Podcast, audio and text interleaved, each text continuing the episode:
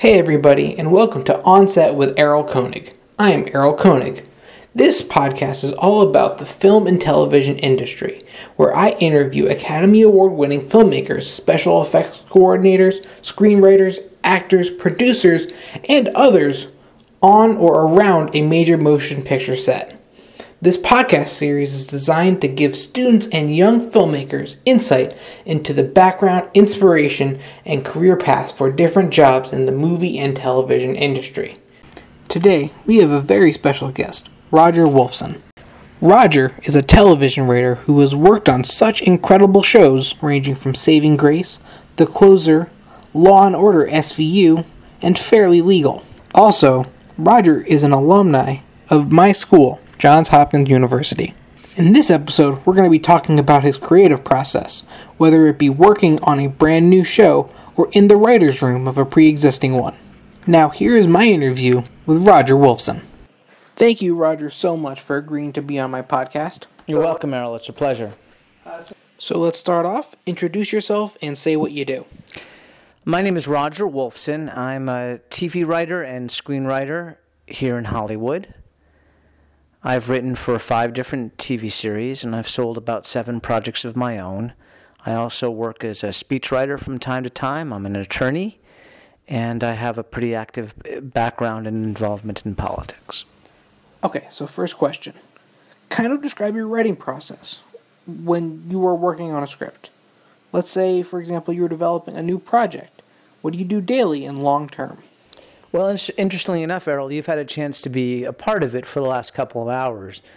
Um, I'll start by describing my office. My office is on the fifth floor of my house. It, um, it has a balcony that overlooks Silver Lake, and the entire um, northern wall of the office is glass, which is a it's a huge whiteboard that's covered with at the top a list of my one, two, three, four, five, six, seven, eight, nine active projects. And then all, all across the board are notes from individual projects and musings and some different thoughts that I have. Um, over the course of the day, I'll probably work on two or three or four of my projects, um, each one uh, individually. I, I, don't. I try not to multitask in within the same hour or two.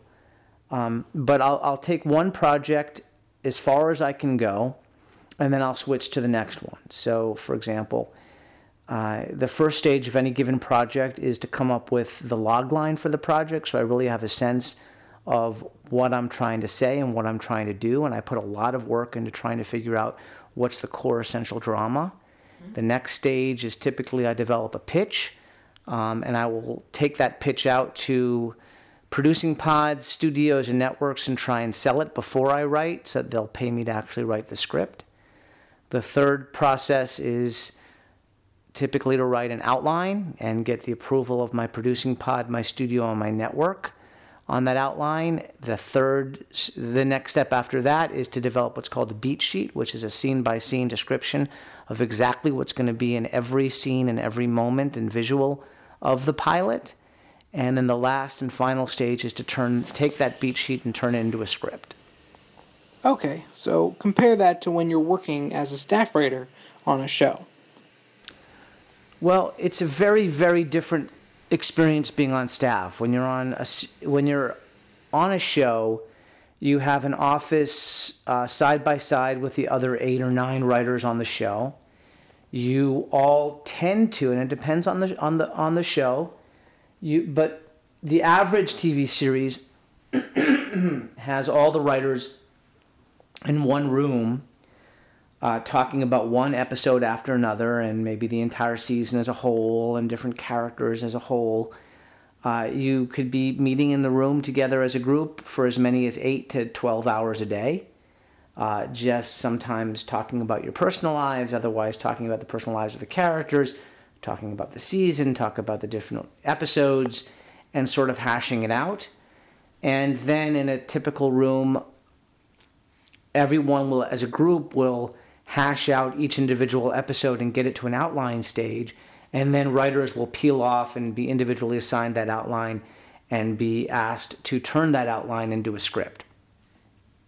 The script will then be reviewed very often by several different writers in the room before it goes to the showrunner, who's the head writer. And then the, the showrunner ideally will give notes a couple of times on the script to the individual assigned writer and help them nurse that project through to the point where it's a finished script and can be shot. Sometimes the showrunner will take charge of the script and do a rewrite of their own. It's called taking a pass on a script.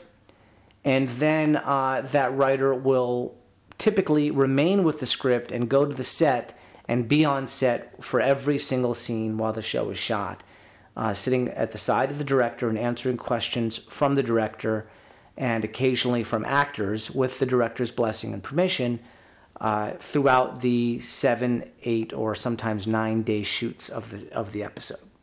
Okay, so you've worked on a bunch of uh, different projects, uh, ranging from uh, Fairly Legal, Saving Grace, to The Closer, and Law and Order SVU.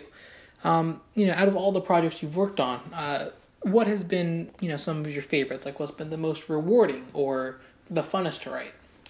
Well, they've all been unique experiences. They've all been rewarding experiences. Uh, and I can say something wonderful about each one um, for different reasons. Writing my first show was called Century City. It was about a law firm 25 years in the future, and the showrunner uh, on that one was Ed Zuckerman, who came off the Law and Order team, and on that staff was David Shore, who would go on to create the TV show House. In fact, he would come up with that show in the offices of uh, Century City and um, he sold it to Fox alongside Paul Attanasio, who was one of the uh, executive producers on the show. What was exciting about that show was, first of all, it was my first show, but it was also um, exciting to do sci-fi and mm-hmm. to be mm-hmm. thinking about the world 25 years in the future, let alone the, the how the legal structure would end up um, panning out. Uh, it was incredible working alongside such talented writers, and the actors were amazing. The very first scene I ever wrote of television was a scene between Viola Davis and Hector Elizondo. So, I mean, I was yeah. really gifted to be able to do that. Um, the next show was, I believe, Law and Order SVU. Um, and it was remarkable to work with Mariska Hargitay and to work with um, the Dick Wolf camp, which was its own unique mechanism. For example, there's no writer's room in the Dick Wolf camp, um, at least not on Law and Order SVU, at least not the time when I wrote then. It's uh, each writer working individually with the showrunner, and uh, that's a very exciting, very dramatic process, and it was very satisfying. And then with the closer, I got a chance to write for Kyra Sedgwick. Um, it was also a great room of writers. It was uh, when it aired, when it premiered, it was the highest rated show in the history of basic cable. So it was a very exciting room to be in, mm-hmm. um, and I got a chance to see that show really launched. And then uh, one of the two episodes I wrote that season um, got Kyra Sedgwick nominated with her first for her first Emmy award. Um, although she didn't actually win that year, it was still pretty incredible to see that um, a clip from that episode be uh, shot, um, be used at an award ceremony. Um, and then came Saving Grace, where I got a chance to write for Holly Hunter, and working with Holly was one of the great experiences of my life. She's such a genius and such an amazing actress, and um, Nancy Miller, who was the showrunner, is such an interesting person. And there was spiritual content to the show, and that was very satisfying to me. Uh, and then the fifth show that I wrote for was called Fairly Legal, and it was about a former lawyer who lived on a sailboat and no longer practiced law. And I was a former lawyer who lived on the sailboat who no longer practiced law. So that also had a lot of emotional uh, content for me. It was a really wonderful show with a great room as well. Okay, uh, so let's back it up a little bit. Um, how did you get your uh, start in the industry? Well, I, I kind of had to make my own opportunity, and that's that's sort of the way it works for most of us. I mean, for all the working writers that there are in Hollywood, that's how many different stories there are in order to succeed. Uh, for me, I'd already had an established career in, as an attorney and also in Washington, D.C. I had worked in the U.S. Senate, um, and uh, I had earned my master's degree in creative writing. So I, I had a lot going on in my life before I came to Hollywood. Uh, so one might think that, that it was an easy choice then to come to Hollywood because I had the wind at my back. The reality was it was very challenging. I was giving up a big career, a successful career in Washington with a lot of influence, a lot of respect, a lot of contacts, um, a lot of meaning to my work. And I was coming out here where I really didn't know anybody um, to work in a creative profession when I had never really worked in a creative profession, profession before it was very scary. Um, but I knew I wanted to do it, and I took it really seriously. So I threw myself into it. I sailed my boat here, um, so I knew that there was no easy route back. It took me nine months to sail out here, and I knew I wasn't going to take nine months to sail back, not to mention it would be against the wind. Uh, and I just made my way. I, I uh, introduced myself to people. I um, realized pretty soon that I was going to have to put together a script uh, that would be a calling card. And so at the time, The West Wing was a very popular TV show, so I really lucked out because my political background enabled me to write at least a very authentic version of The West Wing. And but that to me wasn't enough. I really, I, I was determined to get a job and to get one quickly. And so I found a couple of writers on the West Wing. I cornered them. They were friends of friends. And I got them to read my first version of my West Wing script. And they gave me a lot of encouragement, but they also told me that the first West Wing script that I had written was not a West Wing script in terms of the West Wing has a lot of rules. And I had broken some of the rules. So when they told me that my script wasn't an effective West Wing script, my response, which is something that I really recommend to other people to follow, was instead of fighting for what I thought a West Wing script should be, I listened to the people who had more experience than I did. And I threw away the script and I wrote a whole new one from scratch. And it was that script that got me offers of representation from CAA and a few other agencies. Uh, and I think that I, I, credit the fact that I came here with a, at least some measure of humility and not being married to my work and a real open mind about what it took to succeed and and really an, an ability and the eagerness to listen to the people who had more experience than I did. I think that really helped launch me. Um, and ultimately, I arrived in Los Angeles in the beginning of 2003, and by June of 2003, I was represented and staffed and um, and I'm not saying it works out like that for everybody. There are some people I know who had even. I have a friend of mine, David Feiga, who got a job before he even arrived in Los Angeles. So some people have it luckier than me, and a lot of people come here and it takes five years before they get their first really big bite. But I think if you have a work ethic and if you have dedication and if you have a real, real willingness to put your nose to the gr- grindstone and keep your head down and really learn the field and give it your best, then this is a field where people can really make their dreams a reality. Okay, so you you are an alum of Johns Hopkins, the uh, writing subs. Yes, I went to Johns Hopkins for my master's. Yeah. Um, so would you uh, I guess for people who are interested in going into the film industry, would you recommend um, going to some sort of film school uh, for postgraduate work? Well, yes and no. I think that people who get their masters from uh, get go to film schools like USC or UCLA or NYU um, do have a leg up because they enter the field with a lot of contacts, at the very least, their fellow students and they certainly have experience. Um, they've they've learned something from some really good teachers. So if you have the time, if you have the money, if the ability to get in, I certainly recommend it. What I would also say though is that it's no substitute, at least from my perspective, for having genuine life experience. I think that people can train you all they want in order to be able to tell a story in a good way. But what ultimately matters is whether you've got a good story to tell.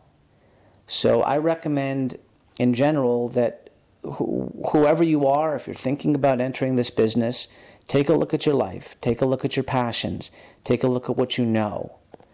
Um, and and be open to the idea that maybe you need more training, maybe you need more experience, but also be open to the idea that if you really reach into your heart and dig into your experiences and tell your stories from a position of passion and excitement and genuine introspection, then you may already be ready. Yeah. Okay, great. Um, so, was there uh, a person um, that you could kind of point out that really influenced you, either you know going through your you know career, or uh, or you know as a writer? Is there someone who you really look up to as a writer, who you try to, in some senses, try to emulate them a little bit in your writing? Yeah, I have a lot of influences. Um, Aaron Sorkin is my greatest creative influence because the first script I wrote was a West Wing. I also considered him to be an exceptionally good writer, mm-hmm. gifted at dialogue and gifted at drama and gifted at humor. But every time I read a great script, I'm inspired, and I consider that person to be my role model. Most recently, Steve Conrad has really inspired me. Mm-hmm. He has a TV show right now that just got ordered a series on Amazon called Patriot, which I think is one of the most brilliant pilots I've ever read. And when I read a script like his, my immediate desire is I got to go write something. I got to go write something too. It really gets my juices flowing. Uh, and I'm very fortunate to be friends with some great writers. I'm friends with Tom Schulman, the guy who wrote Dead Poet Society. Mm-hmm. And it's not just his creativity and his high aspirations for what can be accomplished in the medium that excites me. Tom also just happens to be a really amazing human being, uh, very moral. Very, uh, his, integrity is impeccable. Uh, his humanity is inspirational. And just spending time with him and getting to know him has made me not only want to be a better writer, but also a better human being. I feel similarly about Nicholas Kazan and uh, um, Robin Swicord, his wife, who's also a writer and a director, uh, John Requa and Glenn Ficarra. Um, Howard Gordon. You know, the, the, the, list of, of writers who you get a chance to meet when you're in this town and spend time with, it, it just keeps growing and growing over time. Mm-hmm. And it's a blessing. It's one of the great things about Hollywood. I, you know, I, I have lots of actor friends, and I have lots of uh, friends who are directors, and lots of friends who are line producers, and who are script supervisors, and the whole works. Uh, but I think the people who, to me, who I find to be able to avoid the, the biggest craziness of the industry tend to be writers because they have a lot of influence over what ends up on TV or on the movies. But because their faces aren't on TV or on movies themselves, um, and because they're able to sort of distance themselves a little bit, I think they're able to retain some of their humanity mm. a little bit more e- easily than others. But you know, there's exceptions to every rule. There are writers who are off the deep end, and there are actors who are truly um, great, stable people. Uh, and there are script supervisors who you can't even imagine doing a show without. And there are um, cameramen and, and electricians and set dressers and, and set decorators who are salt of the earth. So I think one of the things that's exciting about Hollywood is being in a creative town surrounded by creative people, all of whom are there to give you your best. Okay. All right. So, as a writer, um, pick a few must-see films um, for you know a student or a filmmaker should watch, um, and why or what makes those movies so great.